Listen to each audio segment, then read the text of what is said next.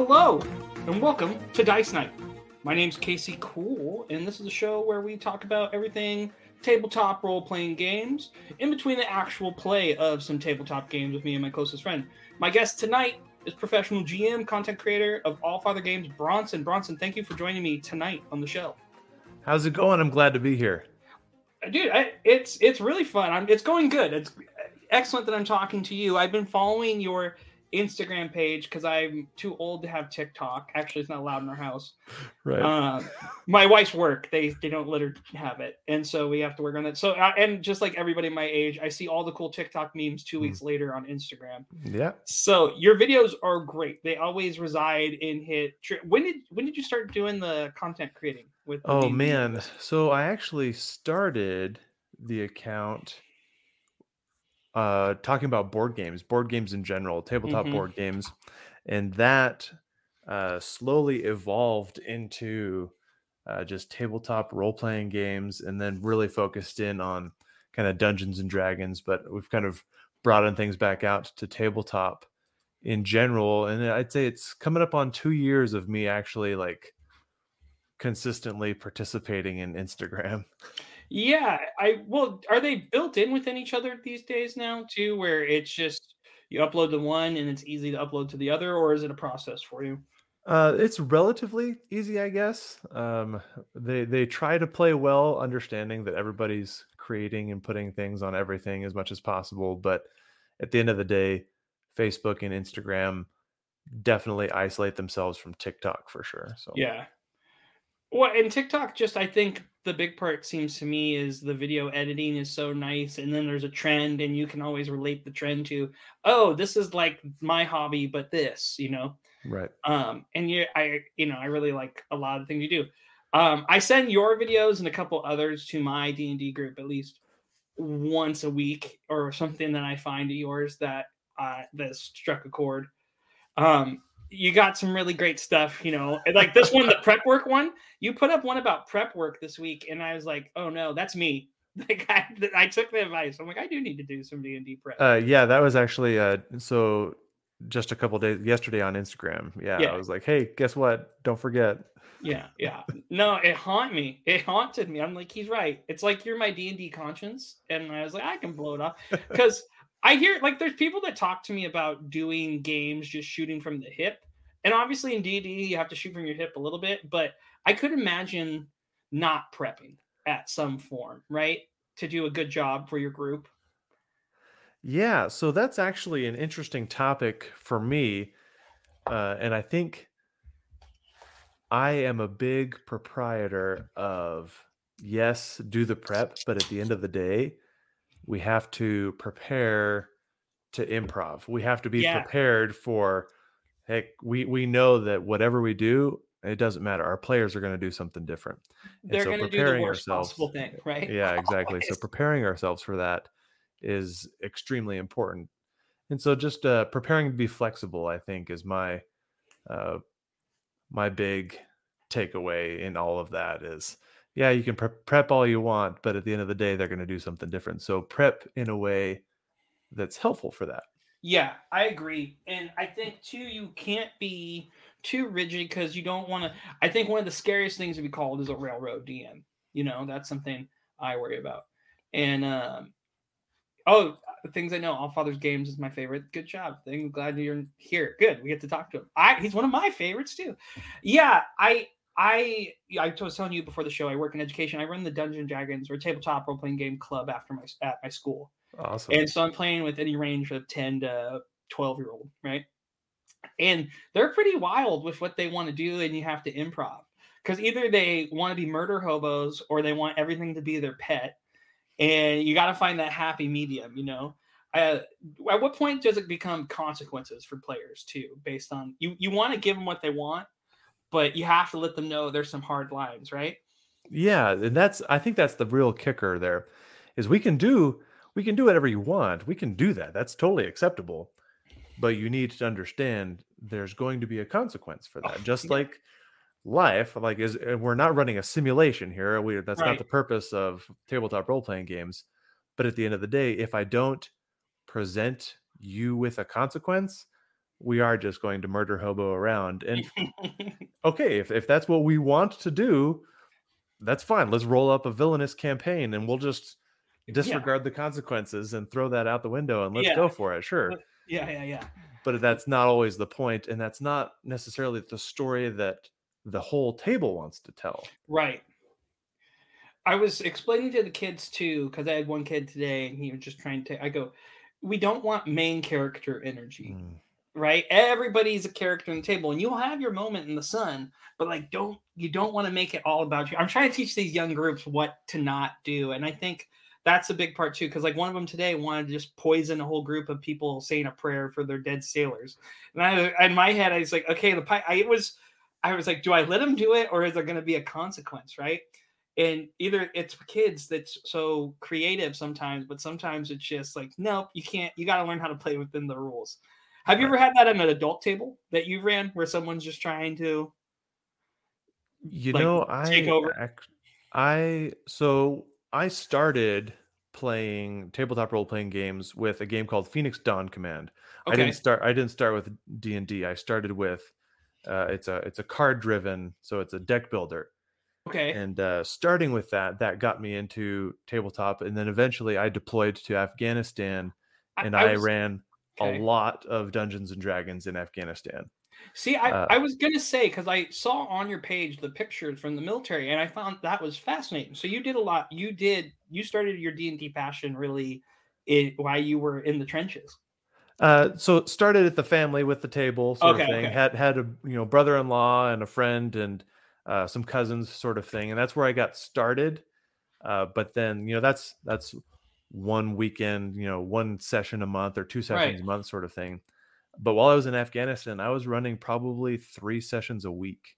That's awesome. Um, at at various bases all around Afghanistan, just whoever I could get to play, and it was actually incredible because you would find, regardless of rank, so you'd have the the lowest of the private to uh, I'd had colonels at my table, so relatively uh, high managerial positions, if you want to. Yeah, yeah, yeah. That. My made my eyebrows raised when I heard that. Yeah. Um, and so having all of these different types of people at the table, uh, you do find that there are some that inevitably, to circle back to the question, uh, there are some personalities that will try to run away with it.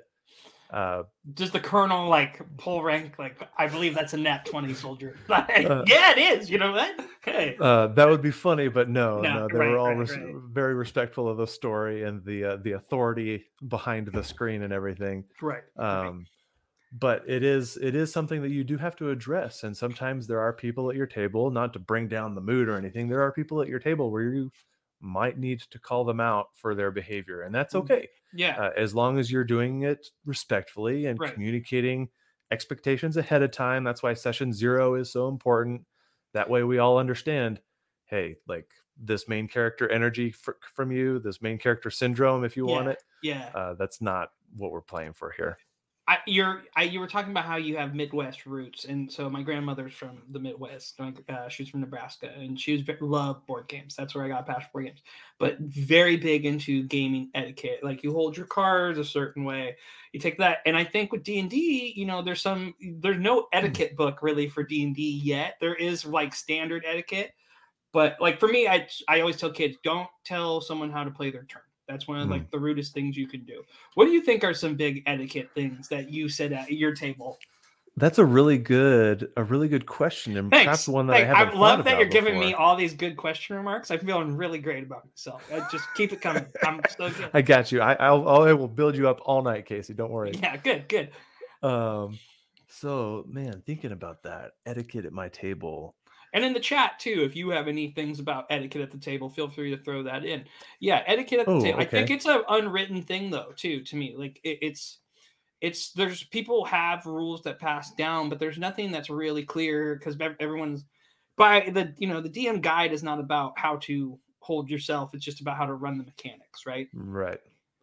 And so I think that at the end of the day, the biggest piece of uh, tabletop role playing etiquette is respecting the fact that the dungeon master, the game master, is the final arbiter of the rules. Mm-hmm. That the the the unwritten rule of you know Gary Gygaxism, if you will. Yeah. Uh, hey, if it as as much as you can, don't abuse that authority. Yeah. But then everybody else at the table needs to also respect that authority. That like, hey, you know what? For right now, because of rule of cool or whatever, I understand that we're going against that rule. I want to see what happens, and let's just Yeah. go with it. And Yeah. then everyone just needs to be okay with that. And so the rule of cool is a big one too, right? Yeah. Yeah. So that's a tough one. That's a tough one. for me, like my players, because sometimes you know I've been playing only for so many years now, but I trust in my players, like in my personal home game group, that they have a good understanding of their character and Hmm. how their character mechanic works. But I Ooh, also think yeah. something good at a table is being open to looking at the rules together too.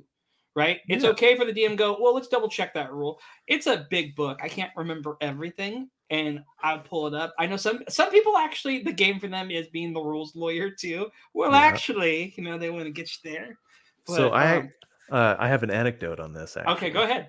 So I have um, a, really good table. Uh, I've got a couple of dungeon masters, like people that have experience being a dungeon master, playing at my table, and so there will be times where they will come to me with, "Hey, you know, the rule actually says this," but then they always give the caveat. But you know, I understand like whatever you say goes here and never so here's here's why i'm t- saying this to people never be afraid to have someone hey read the spell for me. Uh Yeah. go ahead and pull up that rule. Hey what's the rule on drowning? Can, can someone pull that up real quick? And and then you read through it and you listen to it. And then you come up with an arbitration of how we're going to play it out because Yeah. that's the whole thing about tabletop role playing that's why we enjoy the communal storytelling is because there's no way for us to possibly plan for every little thing. Uh For no sure. way. We can do it. No way they could do it when they wrote the book uh, and so we have to sometimes kind of make it up and say "Mm, well you know based on the wording we're going to go ahead and do this instead Mm, that's okay Yeah, I think that's important. And I think it's also respecting, like you said, going back to the DM's final say.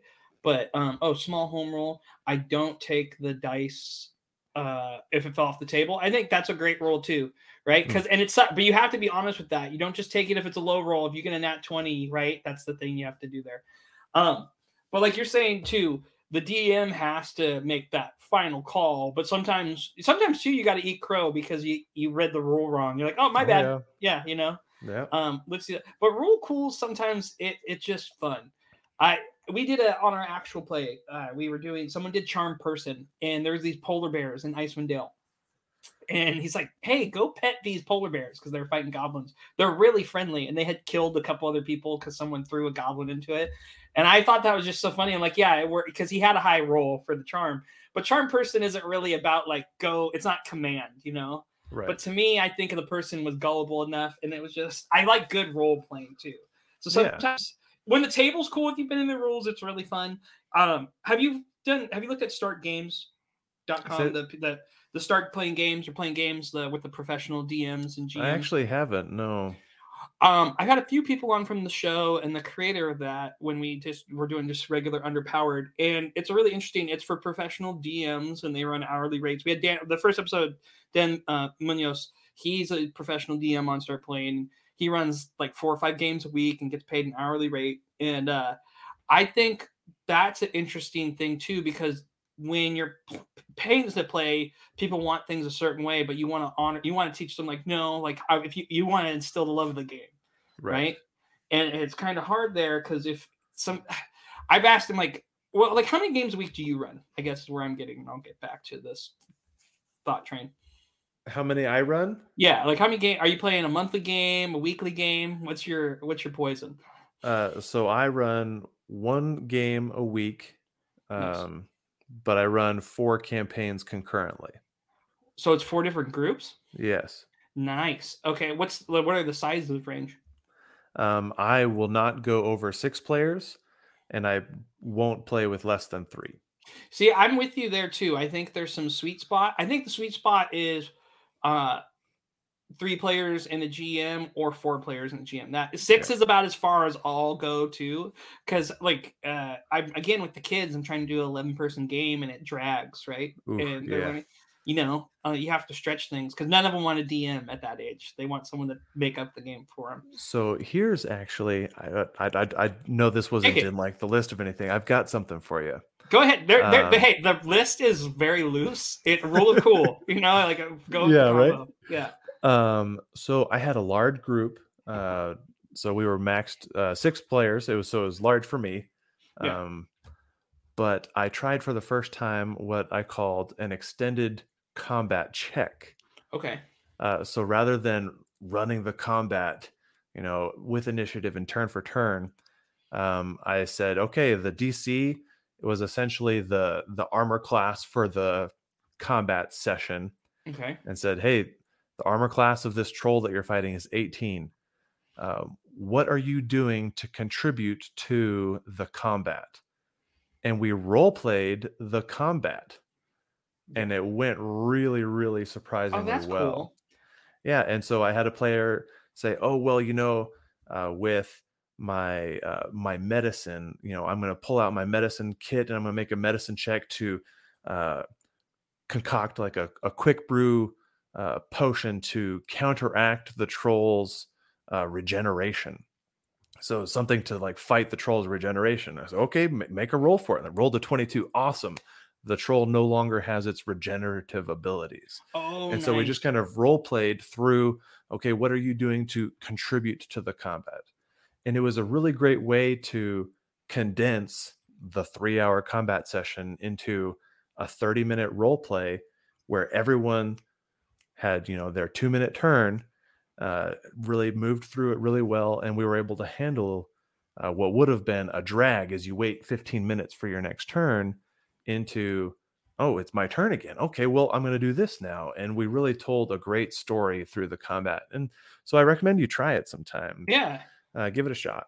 I'm okay with doing that. I'm okay with the, I, something i realized today uh, how often are you using random tables at you uh in your games? Are you a big random table guy?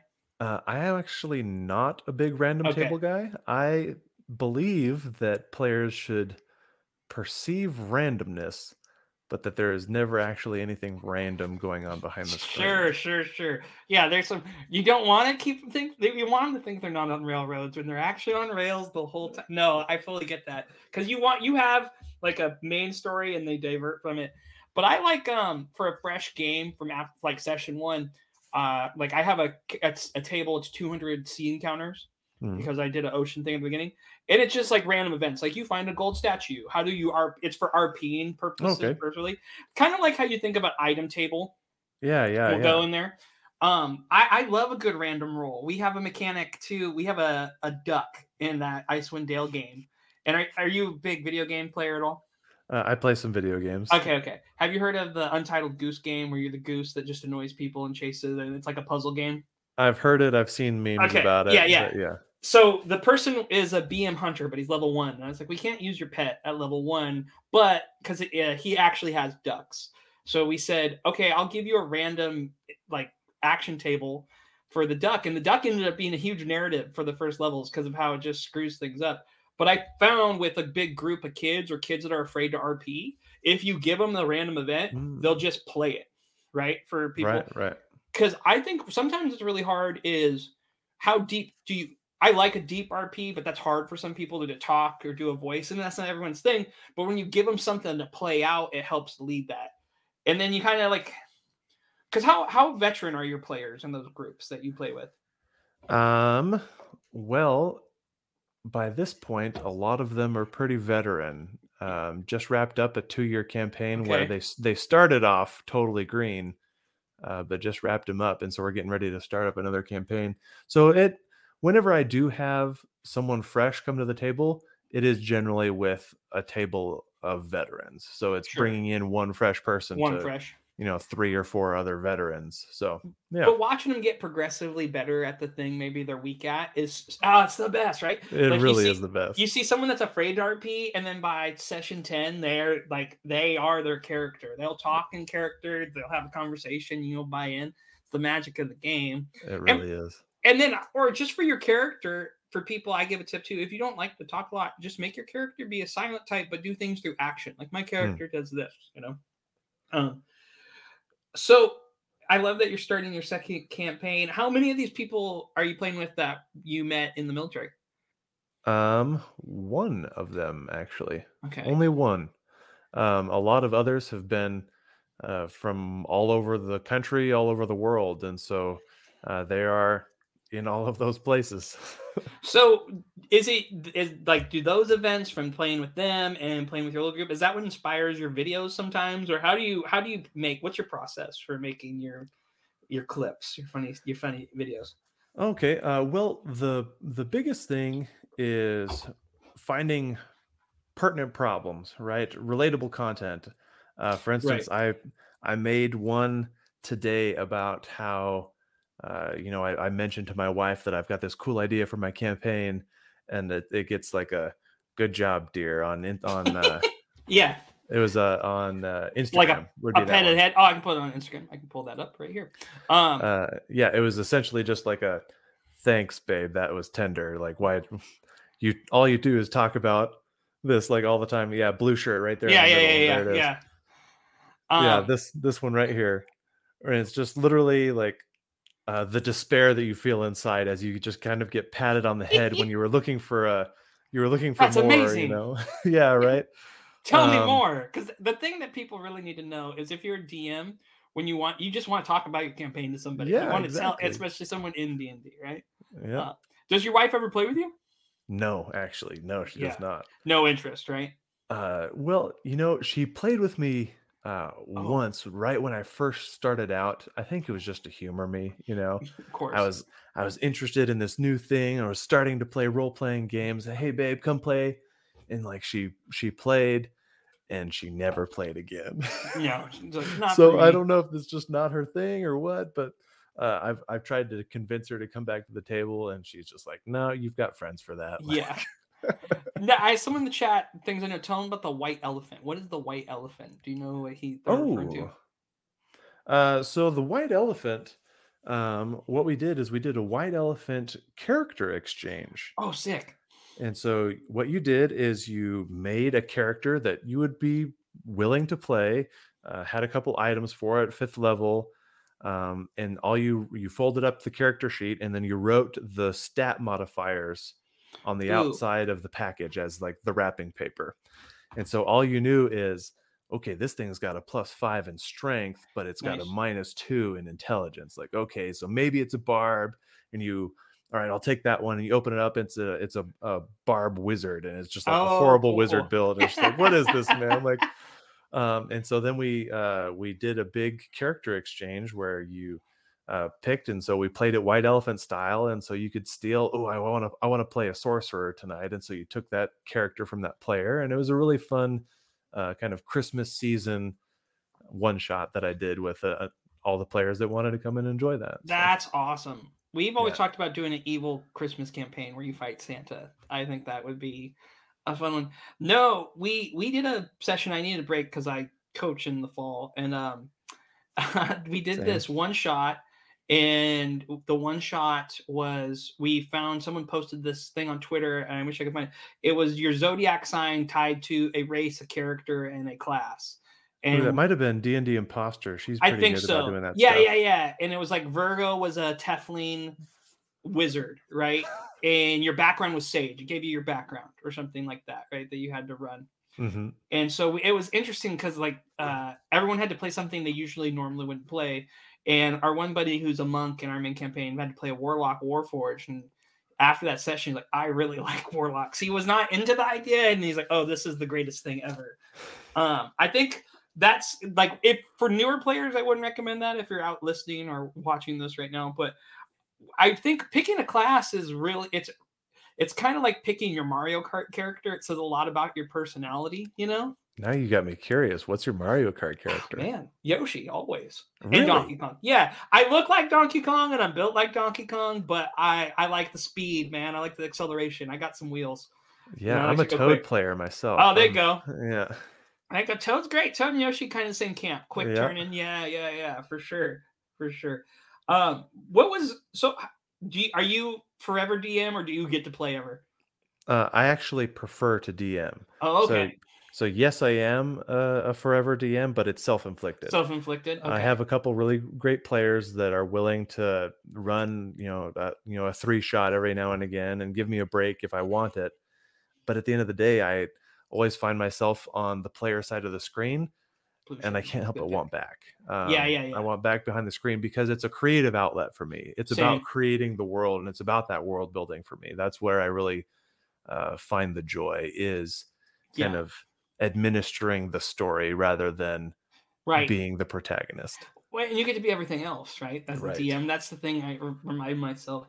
Uh, so I'm sure you have played as a player though. Oh yeah, yeah, yeah. So what was your first class? What was your what was your go to? Was like well, this is the thing I'm playing first. Oh, so I'm a cleric. Oh, I see that. I see Yeah. that talking to.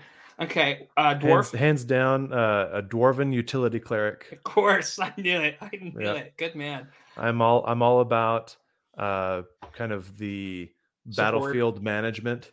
Uh, Mhm. I don't mind a little AOE control magic. I enjoy supporting the other players so that they can, you know, whip out some crazy stuff. I Yeah. really enjoy that. Nice. See, I'm a ranger, and I get so much of a hard time. I think rangers are great if you know how to build them right. Yes, yes, I definitely agree with that. Uh, anyone who craps on like the player handbook ranger, it's because you didn't communicate with your dungeon master about what you're doing. You know, Yeah, it's, yeah. it's, a, it's still a great class. There's It nothing is. wrong with it. and if you if you're first survival, but the other thing too, I, I'm also a believer in multi-classing. I think Mhm. there's some some ability in that too. Uh, but in finding items that help your character, if anybody wants a good ranger, those archer bracers at the beginning, and you go archery, man, right? You can you'll never miss. And that's the thing when people start noticing, hey, this guy has a plus nine to hit. How is he never missing? Right. Uh, and you, it's just you you build them right at the beginning, right? You go full dex, all dex.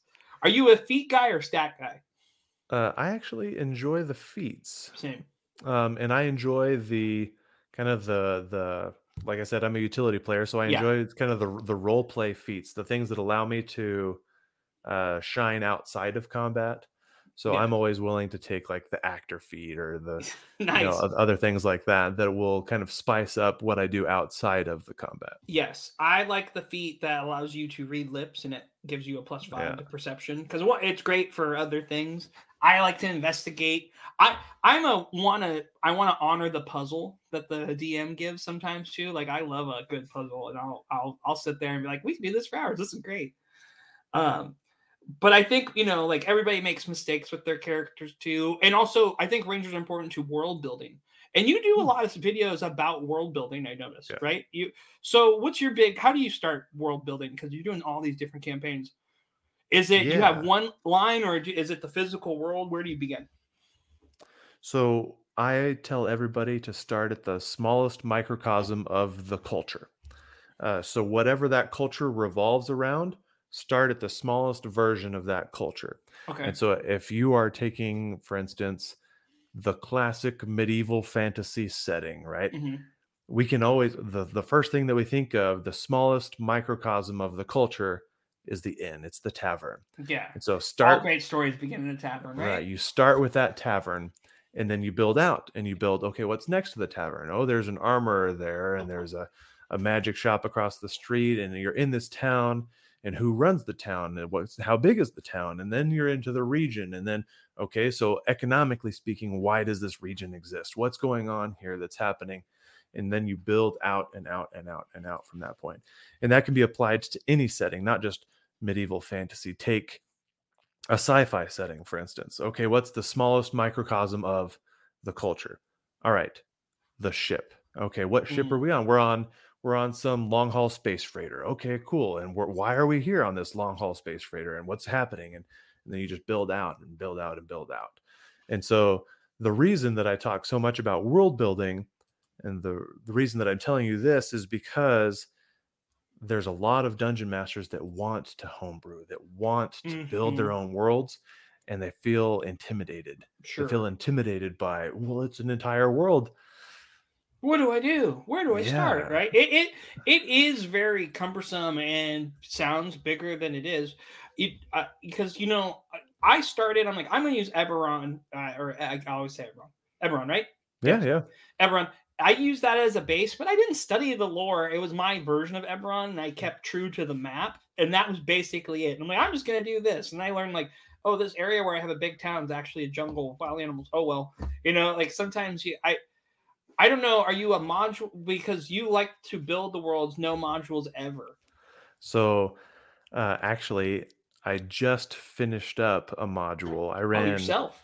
Uh, no, no, no, not writing oh, one. okay, okay, Uh, r- running one because Okay, I gotcha. I've been crapping on modules for like the last two years, yeah, yeah. and so I was like, okay, I actually have to run a module now so that I can actually What, crap. what module? What module? Uh, so I ran uh, Waterdeep Dragon Heist.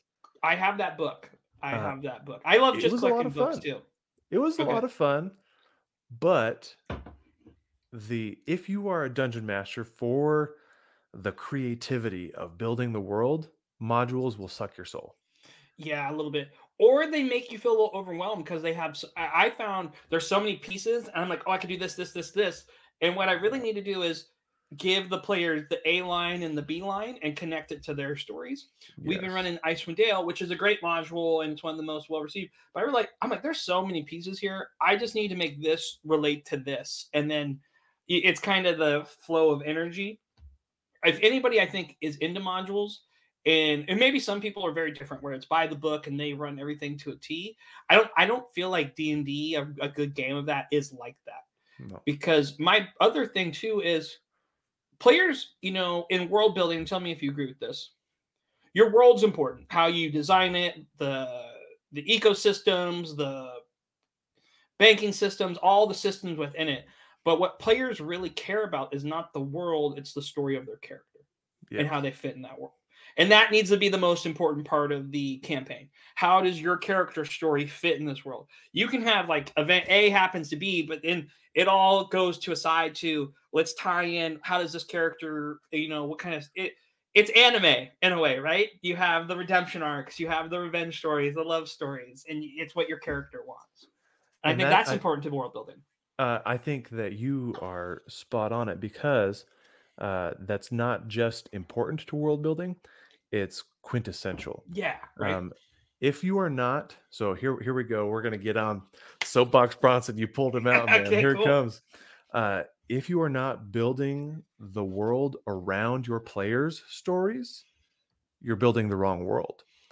Because whatever it is that interests your players, whatever it is that revolves around their character, that's the only part of the world that you need to worry about right because I could have this beautifully flushed out, immaculate city made and ready for a, po- a political intrigue campaign. And my players just want to dungeon delve and crush goblin skulls. yeah They, they don't care about the politics, they don't care about the political intrigue. They just want to go adventure and explore the countryside. the political intrigue needs to come to them Exactly, right? And so now they need to move into that environment and okay, so here then you are building the world. Uh, what I refer to it as is uh, real-time rendering, yeah yeah yeah, yeah right? yeah. Uh, just like in a video game, the world renders as you look. Uh, it's the same thing in D and D. If our players are ooh side quest, you need to be rendering the world in that direction. Okay. I like that. I agree fully. I think in, in modules, you can do it with a module, I feel like too. Yeah. Like again, that start playing games. I was gonna say if you start doing that, you would make tons of money because I know how you prep. And so I'd be curious to see you start DMing professionally. So I'm, I'm just throwing it out there. But I feel like that some of those professional DMs will run modules, but they've run them so many times. Cause like I'm sure you have one shots that you ran multiple times for a group, right? Oh, like you yeah. have yeah and it, i feel like it's like uh different types of performance art like a stand-up or like a, someone that's done their bit so many times. Yeah. you add little bits of flavor like oh you know this one time i had the bartender be a gnome and people thought that was funny. Let me keep that. Or this time they, they want it to be a tough dwarf right? You can change up little things to make it fresh but you know it hits like it intrigues other people. You can't recreate every group but you can give them pieces that people liked and you can kind of fish it out. But So go ahead Uh, and the best part about that, as you start um, reusing, recycling, if you will, it is. uh, environmentally minded as we're world building and we're recycling, all of my campaigns are set in the same world. Mm, Uh, and so uh, it's it's absolutely uh, I absolutely love it when a player uh, hears a piece of content from a campaign years ago, and they look at me and they say, "Did I do that?" And you go, Oh "Yes, yeah, yes, you did." That is the best. It's the best. and and it's because you know that you've you've built this world. Why not reuse it? It's sitting there, and so it's it's always fun for players to see. Oh, hey, my player is an NPC and he owns this thing, or you know, he's a landed baron over in some mountainside. You know, and it's great. It's it's super fun, and that creates a, a meta yeah. a meta I don't know, landscape for your players to traverse as they are sifting domino, through all right? of that. You- yeah, sifting through the all that lore. domino. Yeah. It, it- the the long payoff where you as a DM like I'm setting this and I know there's going to be a payoff in 6 months. It's delayed satisfaction, but everybody loves it. Yes. I, I think my favorite. I'm a huge One Piece anime fan. I've been reading the manga since I was a kid too, and I think there's some great storytelling of things. Like talk about something that you haven't had a long payoff for, right? Because it's thousands of chapters deep. But I think players appreciate that. What's what's been the best payoff? And your let's do some more trade stories. What's the Ooh. best payoff? Like you talked about, what's a nugget that a player did, and you that moment. When did you get that moment in the campaign? What's one of your favorite one of those? That oh, this effect was huge. So I actually this last so I I ended three campaigns in uh in December uh, so that I could start fresh campaigns um this year here. And so all of my campaigns have been weaving and uh, intertwining over the last 2 years and just as I wrapped up one of these campaigns uh, something has happened to a player where a deity that they have that a different campaign unlocked right they they released this other deity and Nice. this player looks at me and says wait wait a second like this was in the chat just the other day you know as he's realizing wait this is that person? Like hold on man. And then the other guy at the table who's playing in both campaigns is just literally like salivating at the at the Oh. deliciousness of the moment yeah, because he was there when that god was released and crushed skulls and killed three members of the party and it was just as, as he's enjoying that moment and that is the meta that's the meta story that is juicy that's the meta Right. story that people love and it's it's a really gl- glorious thing to see yeah. I I think uh, my table. So I told you I like rolling tables, right? Mhm. And I'll do it for NPC sometimes where they have to meet someone. My players got the deck of many things, and one player got the card where if you duel somebody, you gain a level. okay And then so they had the idea, I'm just gonna go start a fight at a bar with someone. And we made like a canonical, our version of Applebee's is called Cherry Wasps. And I basically just wanted to go, sir, you're in an Applebee's. I want to i'm writing it down yeah, go for it. Go for it. jerry wasps Cherry Wasp, please put that in your world for me. So Cherry Wasp, he gets in a fight with some halfling and just beats him up horribly, right? And I was like, huh, what's a consequence that could come from that? And 10 sessions down, you know, they're doing some game and they're met by this ominous halfling that has a disfigured face. And they couldn't put it together. And he's like, why does this guy hate me? And then something happened where I'm just like, wait, are you the guy with cherry wasps? And everybody loved it. Like, what's the consequence? And there's this whole arc where he ruined this guy's wedding day. He destroyed his life. That guy was disfigured and he was out for revenge. And they ended up killing him. They pushed him off a cliff. oh But- man But it's still, it was a great, like, oh, th- there is some things there. I love a good, ah, right. So, also, a long joke is great too. yes You know, um, Yeah, running awesome. gags. I feel, I feel like there's a lot of intersect between comedy in D and D and and tabletop role playing. What, uh, what tabletop in the world building? Do you pull from other games ever, like Pathfinder or all the time all the time? Because you're a big home brewer. Yes. Yeah. So I w- I will rip if I find a mechanic uh, that I like, I will rip it and I will use it and I will bend it towards whatever campaign I'm running, hmm however however I can. Right. Um, so, for instance, Phoenix Dawn Command has the torch system, and what that does is it provides items in the environment that if you interact with that item on your turn, you essentially kind of get a sort of advantage, right?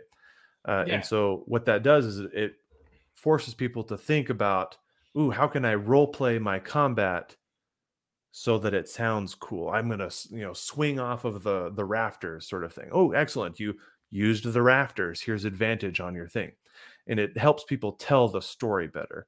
Uh, you get blades in the dark with the clock system. Um, I love uh, the Dread Tower. I use the Jenga Tower all the time.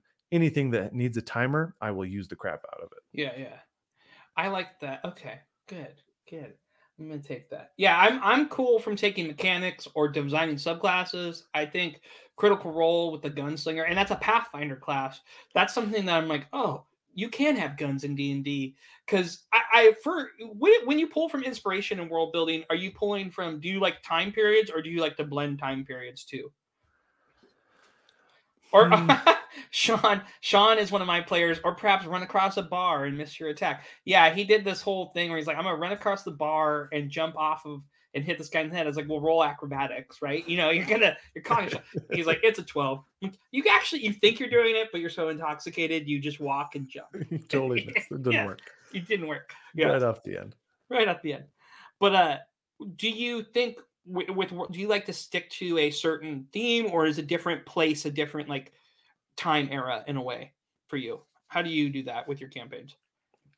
Uh, so uh, how much like technology like, or mixing technology, sort of or is it all old knights, or is this place more of a shaman style Native American indigenous people type place?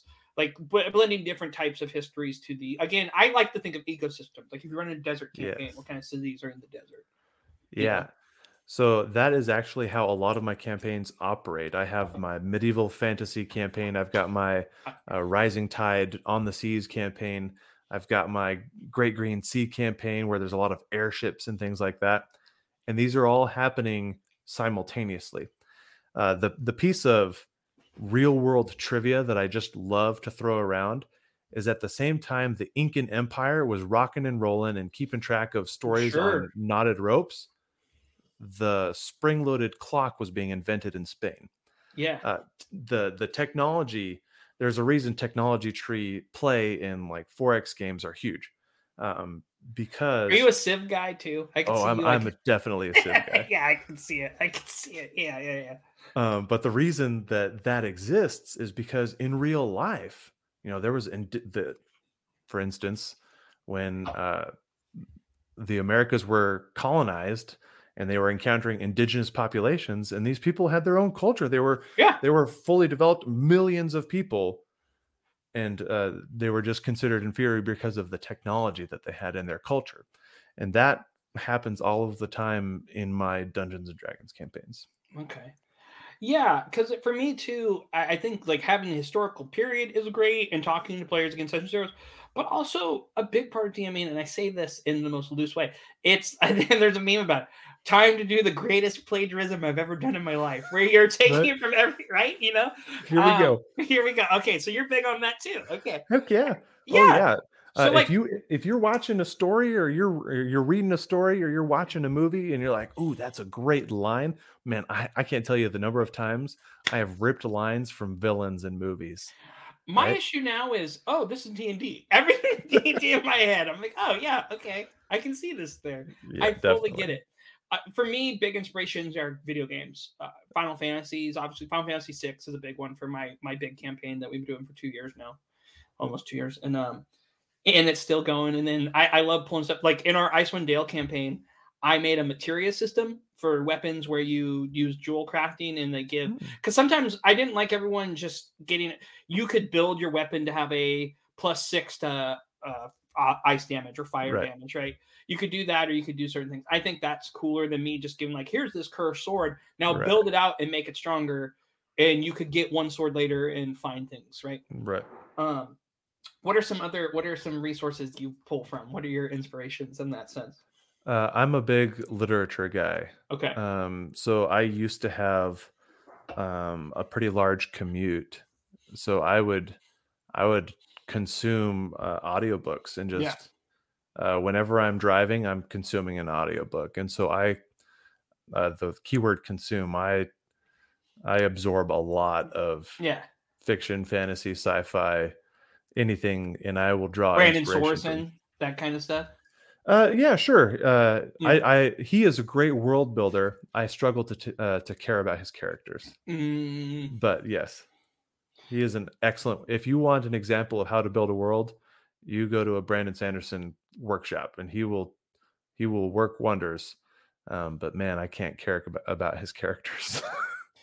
um, there, have you ever read the Sword of Shannara, or have you done any of those by Terry? Yes, I enjoy Terry. Yeah. Um, I just bought his book this summer, and I'm like, okay, it's on my nightstand to read. Yeah, and it's uh that list just keeps on going. All those Shannara books, uh, there's so many of them, so you will not be short of any content there. Right, because here's the other thing. I talked about this with Dan. At, at some point, it's kind of like The Simpsons did it.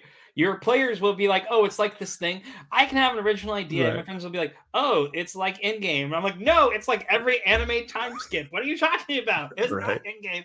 It's funny where your friends go because you can see what you, like your really smart friends will be like, "Oh, this is like Moby Dick." like you know, they'll make the literary. re- And then your friends that watch the popcorn movies will find some movie reference. So you're like, I guess, yeah, we're all copying something, right?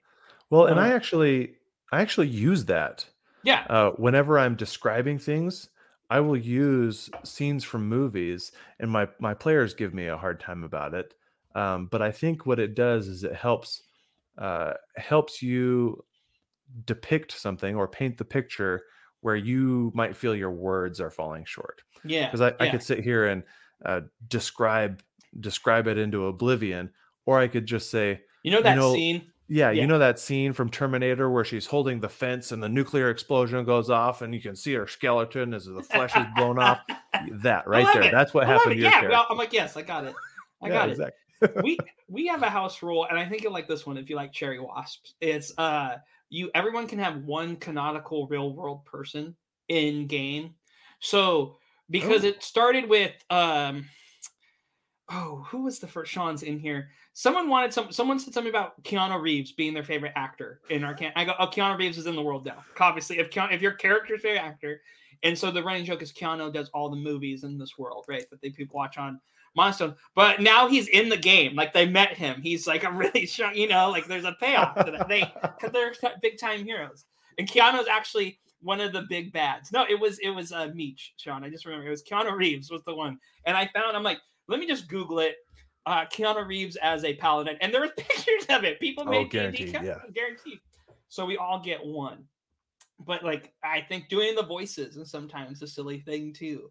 Um because I think, you- how often are your players doing the voice for their characters? Is it, or does it depend on the player? Do you think? it depends on the player and i have a couple players that are like really good about committing to their character and they they stick to it i have a couple players that uh, do it periodically but they do it and then i have a couple players that are like my player does this or my Okay. character does this and all three are acceptable Right, right. And then sometimes the other players will draw it out of the other, right? You know, Mhm. I think that's a problem. Uh, my problem is keeping the same voice accent for a character. That's true too. You got to know your range if you're committing to a voice. Uh, that's in chat. Uh, You know, well, like that last week with them, I had to do a Jerry Seinfeld because the uh, picture icon, because we do everything digitally because we have players in California it's Uh-huh. spread out. And they're like, "Is that Jerry Seinfeld?" And I'm like, "Are you using your character?" And like, "Yeah." Can you do, do the voice, Casey? It's like, "No." And of course, you got to do the voice, right? Because you're the DM. And you, got, I'm sure you probably get in the character too, because the DMs have to be the biggest storytelling nerd of them all. yeah Yeah. yeah i i do commit to the to to the voice Mhm. um and here's here's a little bit uh, i've i've been told this isn't entirely uh i love building npcs with my players Same. That's what the Um, roll table is. What my kind of mechanic for that. yeah and so i will i will say hey what is one thing that your player notices about them Oh, and they say well uh he's uh he's bald oh Okay. okay, Uh, what's something that you're the to the next person at the table uh, what's something that you feel when you look at him uh, I, I feel cold you know like when you get goosebumps when you eat a Mm. popsicle i'm like oh okay excellent and so as my players start feeding me these cues for what this npc looks like i like to just kind of start drifting, Drifting into character, right. and building who this person is and who they're imagining, and I consume and I create, and right. I love it. That's and so you just do that with your players and you build the npc right there and then suddenly the thing that they imagined is right there at the table them, it's a lot of fun Sure. And then the voices too. I, I'm good at animal sound, so that helps everyone found out I could do a bear sound last week just from years of playing video games. But yeah, sometimes you take your players long. My favorite thing is when your accent or your character, your impression is 75% decent. You know, it's not 100%, but it's enough where you're like, oh, that's who they're doing. And it's pretty, it's not bad. I like surprising, you know, get the more Andy Dufresne. You know, you gotta get them to get, uh, you know, just get them in there, whoever they pulled in. Um, I think, well, like for players too, how often do you think help a player design a character or come up with a backstory? Because in session zero, I've helped Hmm. characters do that, but I always like to pitch an idea if they're kind of stuck. I go, hey, because as a DM, I, my other running joke is I have a whole list of characters I'm never going to get to play, and that I write. I'm like, oh, this would be a cool character. What- yeah how do you how do you help guide that process? what i what i recommend to players more than anything is um, before they even give themselves a backstory or where, where you're from or what you did or how you came to be uh, establish uh, your bonds traits personalities and flaws uh, the establish those- flaws the biggest, I think. uh, and those those four things, those four boxes on everyone's character sheet that inevitably get left blank unless you just auto generated them or something. Um, those four things are huge in how you'll actually play your character. Right. And then I like to leave the backstory open, or I'd like my players rather to leave the backstory open so that we can explore that together. And so that as you ask perhaps kind of a role play warm up question, uh, I enjoy. I think those are huge too. Beginning every Yeah. session, do that for your characters. It gets them in. It buy Yeah. in. It makes up funny, makes up funny things you can make quantum later. Like, Exactly. oh really? Let me write that down. The pay, the the six month payoff. Yep. And that way you have those things and you have a steady supply of them because you Mhm. keep doing those role play warm up questions and you do your campfires. Uh, that's another thing that I, like the really enjoy doing is uh, okay, how do you know that person at the table? Uh, and Right. it brings everybody to the table together and in the same direction right out the gate. There's no awkward session of, okay, well, I guess we're going to go pull the thing off the job board and Right. we'll go do this adventure. No, you guys are already together. You know each other. You met each other six months ago because you told me during the campfire. And Right. you're able to take that little bit of backstory and build with it. So The other thing I always wonder about is to the metagaming aspect, right? Mm. Because some people want to talk about, well, if we did this, and I, I my big thing I always try to challenge player, and it's hard, and maybe you can give me some advice because I know you're so skilled and you're so passionate. Is do it as your character, right? Like, how would your character convey this idea? Hmm. Say it as a character, right? Or what, what's your stance on metagame? Because there's sometimes they can come up with a plan, right? Every team, I've come to the conclusion my players have a text group without me where they're plotting against me to ruin my great time. And again, you know, that's fine. That's fine, right? But how do you get them to play their character without metagaming it, if that makes sense? What's your advice there? I actually don't worry about it. You don't? That's that's a good reason too, right? Like let it happen a little bit till it gets a little egregious. Yeah, um, and so like it's it's one thing if someone's like, "Oh, the troll has you know vulnerability to fire," like okay, that's does your character understand that? Does your character have that knowledge? Right, Like, can he pass that on, or are you just googling it and being a jerk, right? right. Uh, but then on the other hand, okay, how are we going to assault this fortress? I will leave the room. I'll go refill my drink. I'll get my snackies ready. Like I will, I will give them all the time that they want, uh, you know, within reason, until they come up with a plan. I'm, I'm totally cool with that because I know that as soon as the dice start rolling, the plan that they came up with is out the window, just Yeah, like let me my know plan your every single week. yeah, like yeah. exactly. That's what I'm always. Whenever they say that, I was like, yeah, just keep telling me you're playing out loud. Great idea. Mhm, Well, and. Because it's set in stone back here, guys. Don't Yeah, worry. there's- Wink. literally I'm I'm back here with like three words written on a piece of paper, man. Yeah, Like, so there's I tend to shuffle paper. Nothing's there. Yeah. Um, no. My favorite too is sometimes just give them a puzzle, and if they do something cool, you're like, yeah, that's it. Yeah. you just go. Uh, OSR puzzles, 100% of the time. So what's an Uh, ORS puzzle for those Uh, that are new? so newer? an OSR puzzle is an old school revival or old school renaissance puzzle, and it is what I would refer to as an open-ended problem. Okay. Uh, the players encounter a problem. How do we solve the problem? And you, you 100% is what I would call a utility puzzle. yeah. It'll it allows your players to get off of their stats, take a look at their um, skills, and actually use those skills and role play together. Okay, well, uh, the the the penultimate example, uh, cross cross the canyon. You know, the the old rope bridge is broken. How do we cross the canyon? Oh well, I'm just going to misty step across. Okay, but like I don't have that. How am I going to get there too? And so then they have to sit there and think, okay, well, I can fly and they, we can maybe like throw the halfling and okay, yeah. oh," And then you watch as everyone's gears start turning and they start working together and role playing together. And then they try and we're going to roll some dice and see how Yeah. it goes. And Let's that is see. that is awesome. That's an Let- awesome puzzle. Let fate uh, take take care of it. Yeah. And then but it's when- the worst when the fate god, you're like, dang it. like, you're like, ah, these rolls suck. Well, Yeah. and that that is where we as dungeon masters have to remember can we give give them as much as you can before you need to roll the roll. dice Yeah. um, whether it's information whether it's abilities like don't make him roll the roll the die or scale a rope he's he's got like a 17 in dex like he's able to do that don't worry about it um, it's when okay well i'd like to like shoot an arrow dude you're hanging from a rope we're Yeah. definitely going to need an acrobatics check yeah. Yeah. we're going to need an acrobatics check to see how this goes here right I would like and- to run up the giant snake monster, Right. do a triple misty flip, shoot it in the top of the head. All right, you need on that. That's a twenty-two. You do Yeah. it. Like that's Okay, the yeah, worst. too, That's you know? that's what I'm talking about. That's totally Yeah, yeah, cool. yeah. Let's do that. okay. Yeah, but roll. Yeah, Yeah. like do you? How often do you say challenge rating this? Do you ever let how? Do you like to let a player know that sometimes? I think sometimes for the dramatics, Mm. right? You got to throw it out there. So I don't. I can't Oh. say that I ever do. Okay. Um, I I will tell people this is going to be difficult, and that's like anything over like over 15. Like, hey, this is difficult, or this is going to be nearly impossible for your character.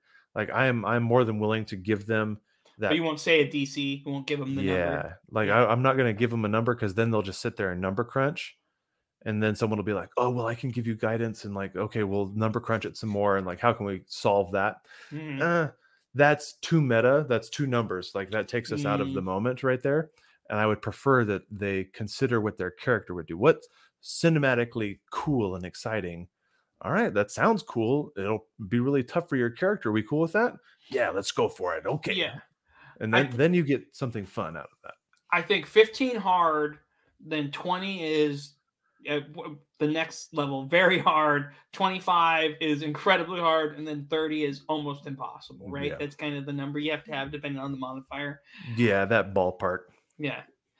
Yeah. Uh, sometimes I want to let them know too why they're mid rolling. When they commit, though, I still think it's like, okay, you're mid commit, you're committing to this roll. I confirm it and go, okay, DC 17. And like, oh man, you know, Ooh, and like, okay. you, know, you know, just to see, and then you see the, I the butt pucker up, you know, like, oh yeah, no, right, like, You're like, "Mm, okay, "Oh." this is harder than I thought it would be. Yeah, that's but cool. you- I like. when you get them rolling. That's Yeah. my tip for it. If you want to tell someone DC, you have to agree they commit to it, and when they start rolling it, you go, the DC's this. I do and- like and- that.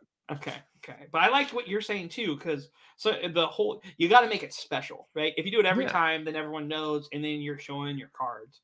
Um, my players were giving me a hard time because my rolls weren't showing up on uh, Roll20 because we play digitally because it's to the GM, and I go, you know, guys, traditionally the rolls Yeah. don't, the D- GM doesn't show the rolls, and you know what? I'm not going to show you anymore. I don't have to, sir. You're gonna have to believe me.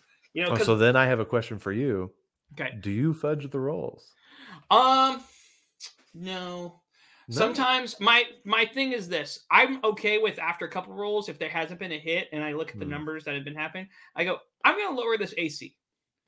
I think there's adjusting versus fudging. Like Ah. if their lows, their rolls are really low, and there's just been bad luck. I'm like, you know what? This was AC 16. Let's just make it 14.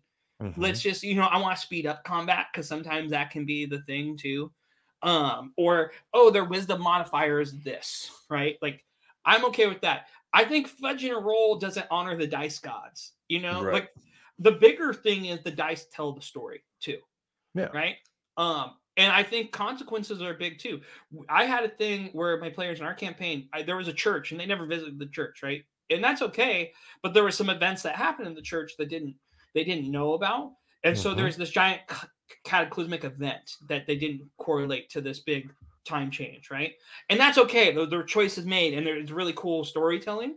But if I had been like, and you save these meteor things, I think that would be okay. Or when a character dies, I think if I fudge that roll, I think you take um you take out the aspect of the game where there are stakes that matter.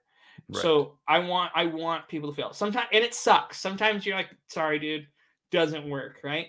But sometimes your players do the thing where like I want the kitten to in my backpack to hold the snowboard while I'm spinning in the air and do okay, you need that. That's a natural. You're like, God bless it. You know, you can't do anything because you call it, you know, that's where I give a DC check and they roll it and they get it. And you're like, well, all right, you do it. Cool. Great. You, you know, did the like thing. yeah, you did. The th- I mean, it's awesome. You know, totally wild. Um, but fudging rolls, I think changing your character sheets to you match the the dice that night is okay, right? And I think it's okay not to use your best moves all the time. Sometimes the character can be done like a big bad, big Mm. BBEG should be. I, I, I have this theory, and tell me if you agree with this. As a good GM, I don't want your characters to die. I don't want them to fail. But also, I don't care if they do. Like, if your character dies or you guys fail, all right, new game. Like, I can move on. This story is cool, and I would love to tell this story. But if your guys die, that's the story, and then we can talk about a story about the next adventure coming in that can clean up your mess. Like, what's the outcomes, right? Right. Like, let's go from there. Maybe this group ends the cycle of death. You know, um, which what's your stance on fudge rolls? Um, I I will fudge rolls. That's fine. Yeah, I also think it's okay. I don't think there's a way or not to, right? But the I think the reason that I fudge rolls is for the exact same reason that you're mentioning. okay, Um, it's to if I do fudge rolls, it's generally in the favor of my players. It's yeah, like if I got a nat twenty, it misses. Oh you know, my that- goodness, yeah. That's yeah. I think that happens sometimes, right? when and so the the reason that I do that um, is to maintain balance. Yeah. Because I'm a home brewer, right? Mhm. Uh, I haven't used something out of the monster manual in years. Mm, Like I, yeah. I just, ha- I just haven't. Same. I take a Uh, base from a monster manual and I up it or down it. You know, Yeah, like and it's I, really I the change it, and I'm like, ooh, Yeah. I want that ability, and uh, you know what? It needs to be a little bit sturdier, Yeah. but uh, easier to hit or whatever, and I will morph the crap out of that into whatever I need Right, it to be. right. And sometimes, regardless of how experienced I am with that, I mess it up.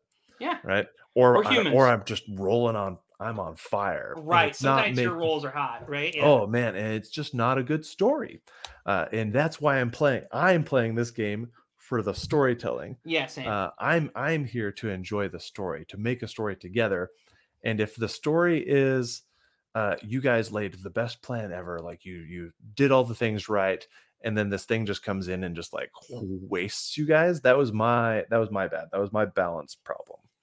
Um, and so I will change whatever I need to Mhm. to make that intense. Now, if a player uh, plays a stupid game and wins a stupid prize, Right. congratulations. there you go, bud. Yeah, like that's yeah, it. yeah, yeah. Hey, you lost an eye.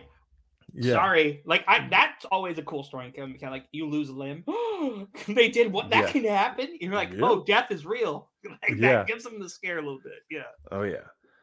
Um, but I also run kind of a meat grinder campaign, so a lot of my I don't have to try very hard to kill my players. It, Oh, it happens.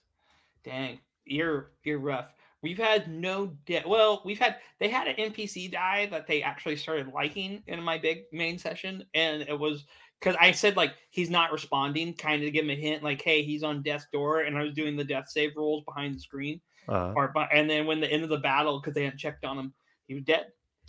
You know, and there was a big character turn too. I think those kind of consequences where the player don't know. I'll be honest about those rolls. And sometimes you kill. How often do you just kill? You spool in the chat. You barely said anything. I clearly said he's not responding. you know, they're all butthurt about it. You're they're all butthurt. I love I love my players. Um, but two, how often do your players ever hold a grudge against you? They're all they're all scarred. They're like too soon. Every time I bring up Yancey Sparkle Belt, can you guess what he was? by the way. Sparkle Belt. He was a no. Uh, He was a no. clearly, clearly. Um, Uh, players holding things against me. You or know, getting butthurt a little bit. Not really like where they're holding a grudge, but they're like, man, I can't believe you did this. I've I've seen it. Mm-hmm. I have I have seen it, but it's been because, and that's that's the whole thing is because we care, right? Yeah, Uh, right, pa- right. it's passion- not a passion- bad thing. Right. Passion is not a bad thing, um, and they've understood like, hey, you know, I we talked about it like adults. We figured it out, and we figured out where we were coming from. It was like, hey, man, like, there's a reason they're the big bad evil guy because like you guys are messing around with the wrong people and yeah he he just sat there and he knifed you in the chest a few times but Yeah. and i'm sorry that you were already unconscious and like that that ended it for you man like the end and so it was just kind of like man i was just i just wanted more for that character you know and that's Right. cool that's awesome that means that your player is invested in your game and that Yeah. that should be a compliment yeah. Death sucks, but there's also options for death. Like be creative in your storytelling. yeah As a player, like go make a pact with the devil. Or go make a pact with uh get a resurrection druid. There's a side quest there for if you really love the character, talk with the group, right? Okay, this Right. character can come back. Also, level one character dies super easy. That's also like the game is so cruel. And then when you homebrew stuff, you give them an item, you're like, oh, they're OP now, right? Yeah, you don't here's- realize here's one for you. Okay, i haven't seen a player one character at my table ever man, you've never done a one. To, what's where? What's your starting level three? uh five Wow. Okay, are you an Um, XP or milestone guy? milestone Yeah, same. and XP is fine if you like to crunch the numbers and you like to see that. I just think it's Right. after time. For but then so my problem with xp is if you start them with xp everything is xp right. Oh, what, they- what did I get for this? What Oh, they yeah, only care about that and not they the they are counting the xp and they're like okay i only need 372 that tavern keeper looks perfect you know like no Murder man, hobo. stop it Right. Yeah. Yeah, for sure. um but at the same time i i have started campaigns at level 10 Right. um because i mean when's the last time you saw a high level campaign um i also don't run campaigns past 15 So you never have you ever done a you've never done a one to twenty or have no interest in doing that? i have no interest in that um anything before five uh is boring anything after 15 is too hard to balance yeah. It's it's nuts. yeah it's just it's just preposterous especially if you have like a six player party it's out of control because they their their abilities are so diverse at that point that you you cannot challenge them. Uh, you can, you can't challenge your players without hey guess what? This is you know a, a universe ending thing so congratulations. If you fail today like the universe dies. And I think I think no, I think you're right. I think when you go to 15, there's a bunch of events, and then for the final campaign, you're level 20. Like you make it uh we go to 15, you're 20, and everything's nuts and kind of go. I kind of want to do one where everything was hyper leveling. Uh, and you level up every session. Yeah, I think that works too. I think if you do a level one campaign, you have to like level one is one session, level two is two sessions, level three is three, level four is three, level five is three. You get them to level five as quick as you can because I feel like if you're doing a level one campaign, it's for all new players, right? I think if you did all new to teach them the mechanics, because I think some players can get overwhelmed by all the actions and subclasses Yes. and reading the chart. So then it kind of teaches them the steps. And then with a more experienced group, starting at three or five is great. I, I five sets. Everyone wants to get their subclass. You know, that's the big Yeah. thing. Like, because that's where the flavor comes in. Um, it it's hard. I, a hyper leveling one would be good. And so, what, what's your longest campaign? Is it two years? Is that your longest session or longest Um, campaign? Not session. Two years yeah uh of monthly monthly sessions because I only do one session per campaign per month. Right. How many Um, people are in those same groups? Is it or is it all is it four set different groups? Uh, four different groups. I have one or two crossovers where they're Okay. cra- craving more D and D, so Yeah, they yeah, yeah. pick up You a second or third. Yeah. Yeah. Um, but yeah, for the most part, I think the most that anyone's in is two, and then every fifth weekend I do a one shot. Now that's nice for to break up the monotony. How long are your sessions? Uh, between three and five hours. Oh, that's nice. We do about three online twice a month, and it's just the one campaign. But we jump between two campaigns. We're doing our Okay. secret campaign that we started, and then we're doing the Icewind Dale, right, with the same group where we Right. we do three and three. We switch off between them. And I think there's a balance to that too. That's another thing I would tell players like, hey, if you like a campaign but want something new, that's okay. Every once in a while, do a one shot, make it, you know, keep it fresh. It's like marriage. You want to keep it fresh. Send them some Yep. flowers. Tell them they look cute in that dress. You know, Yep. like you know, Play play a level fifteen uh, villainous one Yeah. shot. Yeah, yeah, yeah. Be baddies, you know. Yeah. Just go kill Santa, right? Which actually, uh, I ran a, I think they were level 10 kobold session where they were Oh. all kobolds prote- protecting their red dragon's lair while the Oh, red dragon was away. cool. And I actually had players because it was, um, I actually had players play monster block adventurers and invade the Oh. dungeon, you know, their lair. Uh-huh. And so it was actually a lot of fun. That was a Yeah, really good session. That's a cool. That's a cool session. I like that idea.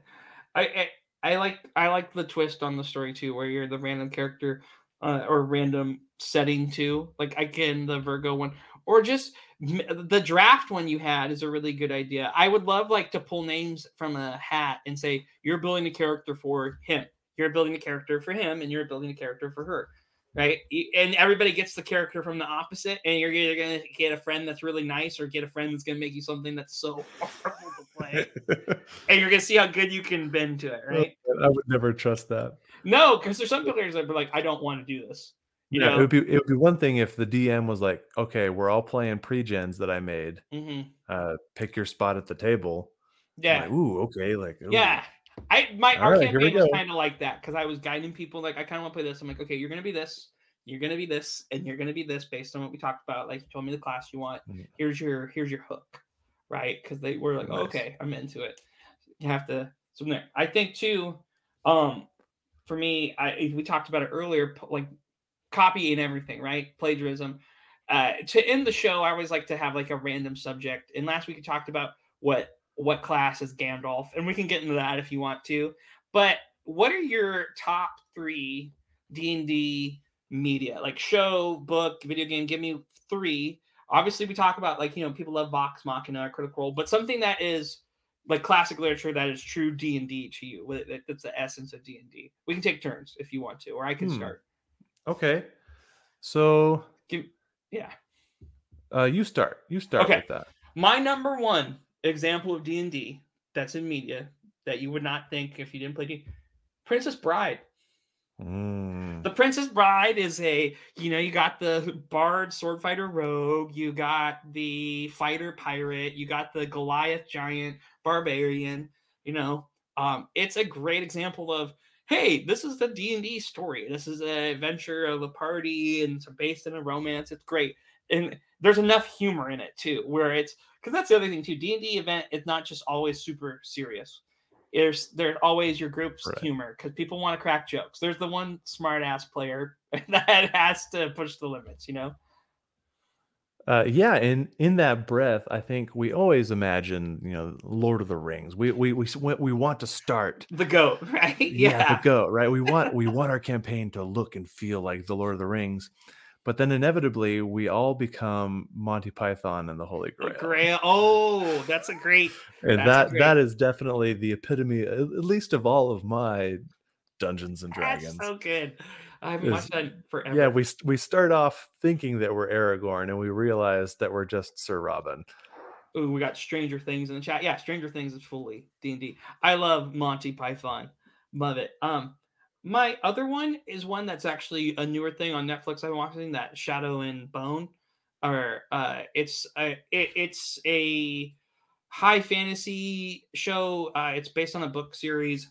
and it has magic. It has people of uh, that are you know kind of like a fighter class or a rogue class.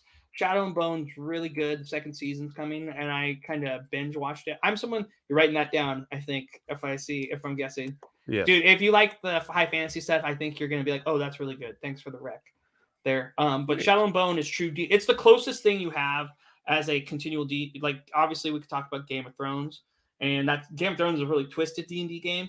But this is kind of like, oh yeah, this is a high fantasy, serious D and D game to me. It's Shadow. Right.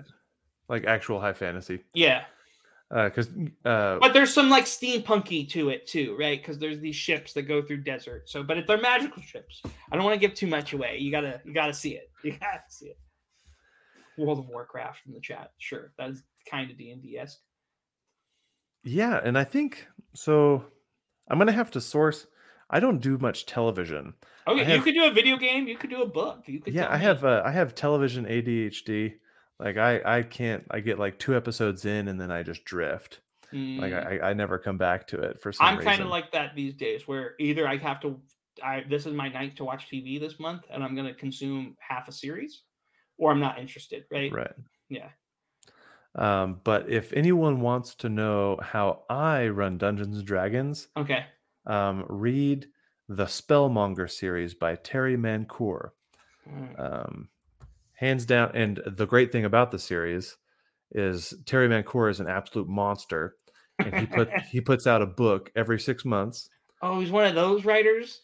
and Oh, on top of that these books are like 500 pages long like they're Okay. good they're good solid books um and he's like 13 books in at this point he's just and constantly punching. the dude out. is just chugging all right he's a monster but the looking right spellmonger series uh, by terry mancour Okay. and if you want to know like how i run d&d that's how i run d&d okay. uh, the the vibe the feel the political intrigue um the technology that happens like all of it yeah Okay. Yeah, that's one I will check out. The Spellmonger. That I like a good book. I, I there's a, a series I like called Ranger's Apprentice that I recommend to the t- kids I teach because I teach that like middle young adult. That's good, and it's Yeah. kind of D and D esque. But the one that I think because you know the D and D movie's coming out, right? Right. And someone was talking about there's been a D and D movie, and in my head, the closest D and D movie is uh, your royal your highness with Danny McBride and James. I'm like, oh yeah, that's D and D. Yeah, where they fight the Minotaur. That's as raunchy as D and D gets. That is D. That is R-rated D and D. Yes, that is right. Correct. They they like D D. That is a D and D. If you want the D and D experience, watch that. Your Highness with Danny McBride and James Franco. Uh, who else was that? Who else was in that? There Oh, was- there's a uh Natalie Portman or Uh, I, th- I think it might or have been Keira Natalie Portman. Knightley. It's one of them. Yeah, but yeah, that it is a right that is now. a fun one. It is Natalie Portman and Zooey Deschanel's in it, and Justin Theroux. There's a lot of big name actors. Right? How did they get these people in on this? Because it is ridiculous. You know what fun. is? It's they all play D and D. I know, it, like in my heart, Charles Dance, who is the the evil dad in Game of Thrones, to the, um, Yeah. So th- they must have been in somebody's trailer on a different film set sometime playing D and D, and they're like, "Where's like the real D and D movie? Like, let's, let's let's make what D and D is really like." Dan Brian's like, I got an idea, and I know it's funny. Um, well, no, because I uh, the Joe, the guy from Magic Mike that's married to Sophia Lagarde, Joe Malinga. He has the big D and D group with Tom Morello from Rage Against Machine and oh yeah, Vince yeah, Vaughn. yeah. Like, I want to know what's at that table because the Game of Thrones runners are part of that game now too. And I'm like, oh, really? They got a big, they got a killer group there. That is a killer group. But what's your final piece of media? Oh man, um, I'm actually probably gonna pull. Um, I'm gonna pull from sci-fi. I think. Go for it. I, sci-fi is is is so D and D. People don't realize a lot of times. Right, uh, and it's the second Alien movie. Ooh, yeah, yeah, yeah, for sure. Um, so the first is very, you know, solo thriller, but then the second is very like run and gun, and that just the whole the whole movie, like, hey, go to this place, they find this, you know, the orphan, uh, they're dealing with the xenomorph, like, oh crap, there's a lot of them, and like, uh, the whole a- Alien Two feels D and D to me. for sure. Uh, yeah, for sure. And there's a lot of good one. Aliens 2 is a good choice. One. Yeah. Eragon. I see that book. World of Warcraft in the chat. Stranger Things. Um, my bonus one is the anime Goblin Slayer or manga. If you want to read that, because it's just about a guy who likes to he likes XP. He's an XP player. He's an XP Goblin. junkie. He's an XP junkie. That's all he's there for. So Bronson, Allfather Games. I want to thank you for joining us tonight because I I said we'd be here for an hour, but we're having such a good time. Um, where can Yeah, people right. find more of your stuff? Hey, I'm on YouTube. I'm getting onto Twitch. I'm starting to drift here onto Twitch. So feel free to come on over uh, to All Father Game Master. I've started a channel. There's nothing on there yet, but uh, every Wednesday, so tomorrow I'll actually be on there. You can watch me as I world build uh, the Rising Tide, a new campaign setting that's starting up this month. Um, I'm all over Instagram. I'm there every day, but uh, I'm actually going to be releasing a book later this year. I'm in the process of editing uh, the Talentless GM. It's a, Okay. a workbook, a work along workbook on how to build your own worlds and homebrew uh, your tabletop role playing setting. So, Yes. And for those listening to the audio or watching later on YouTube, the description will be in below. Uh, if you want to find one of us, Underpowered, we've got a lot of different shows going on. We have our Pokemon show. We have uh, Underpowered Pokemon Hour, where we do the card collecting and talk about rating cards. This week, Shelby's going to be doing a backlog battler. And our D&D actual play will be back March 11th. Sean filled in for me because I had some things to take care of. Um.